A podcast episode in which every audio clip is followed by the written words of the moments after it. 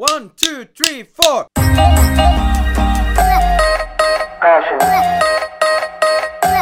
Passion play. This is a dangerous group, the groups that we're dealing with now. Check this out. Hello, and welcome to Passion Play. Passion play. This is the podcast that teaches you how to pursue your passion, or better yet, help you find it. We interview experienced experts in a range of different fields to bring you the exact information and action steps you can start today to jumpstart your life's purpose. We believe that there is a flame that burns within all of us, and above all things, we want to help you get to where you need to be. I am your host, Michael Jobity, and I think it's time to light the flame. Okay, let's go. Okay, and today we have a very special guest. His name is Raymond Yu, and his passion is looking at the technological advancements of military applications and how they implement into society. So, military history and geopolitics. So, a little bit about Raymond. Raymond is a mechatronics and engineering student from the University of British Columbia. He completed his third year and was the captain of the university's drone student design team. Uh, the name of this team was Unmanned Aircraft Systems. During this time, he had the opportunity to develop ground support systems, quadcopters, antennas, and they had the opportunity to compete both nationally and internationally. So, without further ado, I'd like to welcome Raymond onto the show. Raymond, how are you today? Hey Michael, I'm doing pretty well, thank you very much. I'm very excited to be here to answer your questions. Oh, happy to have you. All right, so we'll bounce right into it. So, question number one What would you say is your passion specifically if you were to explain it? If I were to explain my passion, I would say it's for military history. Right on. And what specifically about military history are you so interested in? Well, what I'm really interested in is how technology advances so much because of warfare and conflicts, and how that technology usually becomes standard that gets integrated back into society. Wow. Wow. Uh, just for the viewers, do you have any technologies off the top of your head that I guess you could you could mention to them? Yeah, for sure. So, uh, for example, in World War II, aircraft transitioned, combat aircraft transitioned from using propeller-driven engines to jet-powered engines, and like up until the present day, the evolution of air travel has been revolutionized by the introduction of uh, jet-powered of jet engines. Every commercial flight you've been on, more or less, has been on a jet engine that's a direct descendant of the first jet engines developed for wartime purposes during the Second World War. Wow. Yeah, yeah, no, that's a that's an excellent example, and I'm sure there's hundreds of other examples throughout history. That's awesome. All right, so question number two. Thank you for answering that, by the way.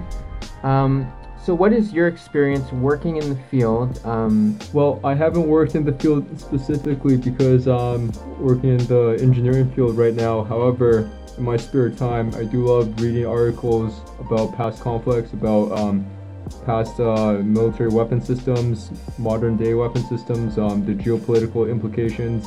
There's a lot of open source resources online, such as the Federation of American Scientists. Um, I'm on the mailing list of uh, several uh, defense magazines, and well, my Google feeds recognizes my interest in this. So most of my Google feed stories are all about uh, warfare and geopolitics. no, that's great, and yeah, there's. I mean, with everything so connected now, you can essentially do your own research and actually get like reputable, as you're saying, uh, valuable information back, and, and just teach yourself essentially. So, with the drone team specifically, do you see any parallels to that at all, or anything that you learned that that could help you potentially, you know, work on your passion as well? Well, of course. In, fact, drones were first used by militaries as um, observation aircraft or as uh, targeting aircraft, where you would test uh, your weapon systems by shooting down drones for uh, product verification. And now drones they're being used for uh, air delivery. They're being used for monitoring wildfires. They are there are just so many applications, and that all started out with military funding from the military, and it start branching out into um, civilian applications.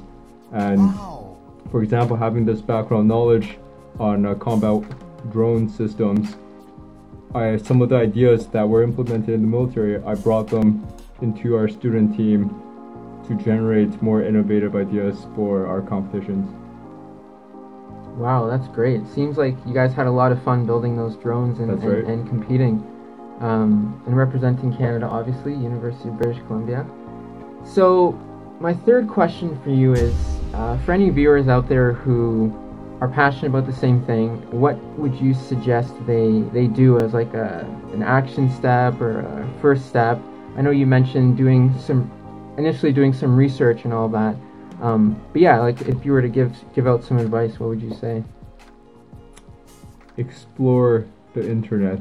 The internet has many very uh, very detailed, very uh, highly uh, well-written sources, and just use the tools at your disposal to evolve your passion. And using an application like Flame On, where you can connect with people with similar interests and discuss ideas, um, generate new ideas, and have debates, it, it would be a wonderful platform.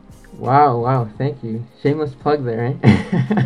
I'm not sponsored by Flame but no, that's great. Thank you. Yeah, so essentially, you know, you got to first look at what's out there, uh, and then on- once you know what's out there and you do your research, it's easier to take next steps. Look at organizations that support what you're interested in and, and that sort of thing. So that, that's a really great point. Uh, thank you. Yeah, no problem. And uh, one more thing, if I could add. Oh, of So- course. Interesting enough, one of the competitions that we've been to was uh, hosted at a U.S. Naval Air Station. So wow. uh, the U.S. Uh, Naval Air Warfare Systems Command, they were very interested in the activities of um, the student design teams from around the world because, like I said, uh, although drones are were used for legacy missions like for reconnaissance or for um, targeting, uh, applications have become so diverse now that even the U.S. Navy was looking at how the student teams implemented their designs at the competition. So there's very much a link between the defense and the civilian side. Wow, that's a great point. And yeah, I mean, even just being part of that team, like you had, you wouldn't have had those opportunities otherwise, right? So a lot of times, I guess, going through and, and, and actually working on something and working in a team can, can bring you closer to your goals as well. Exactly. Yeah. Well, that's great. Yeah, thank you. And Raymond is our first guest on the show, so special thanks for him for being being a part of this. All right, so question number four. This isn't a really serious question. This is more of a a funny question, just to kind of you know test the waters. You know. I'm ready. Let's do it. All right. So have you seen the movie Shrek? I vaguely recall seeing it. Uh, he's a green guy. He's got some. Uh, he's an ogre. He's an ogre. That's right. He has a best friend is, is Donkey, played by the Eddie Murphy. Shrek does not sponsor this platform by chance, but all right. So the question is, if you were to be a character from Shrek, who would it be? The only character I remember from Shrek is Shrek. really? Yes. So the main character, Shrek. Yes. Okay, and why would you be Shrek out of all the people that you remember? My options are quite limited here, Michael. I choose Shrek because I know Shrek. I don't know anyone else. And I think Shrek has some experience with um, drone development and, and military applications. Oh yeah, of so- course. I heard he has a background degree in uh, electrical engineering, focusing on uh, wireless uh, physics.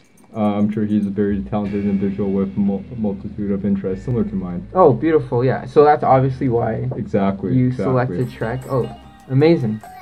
All right, well, that that about wraps it up. We have about nine to ten minutes for these podcasts just to give the viewers a quick overview of some of the passions that are out there and how they can pursue something similar from experienced and uh, knowledgeable people in the field.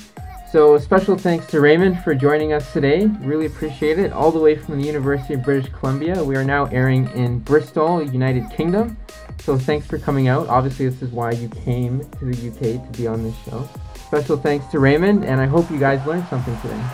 It was a pleasure, Michael. Thank you very much. You're welcome.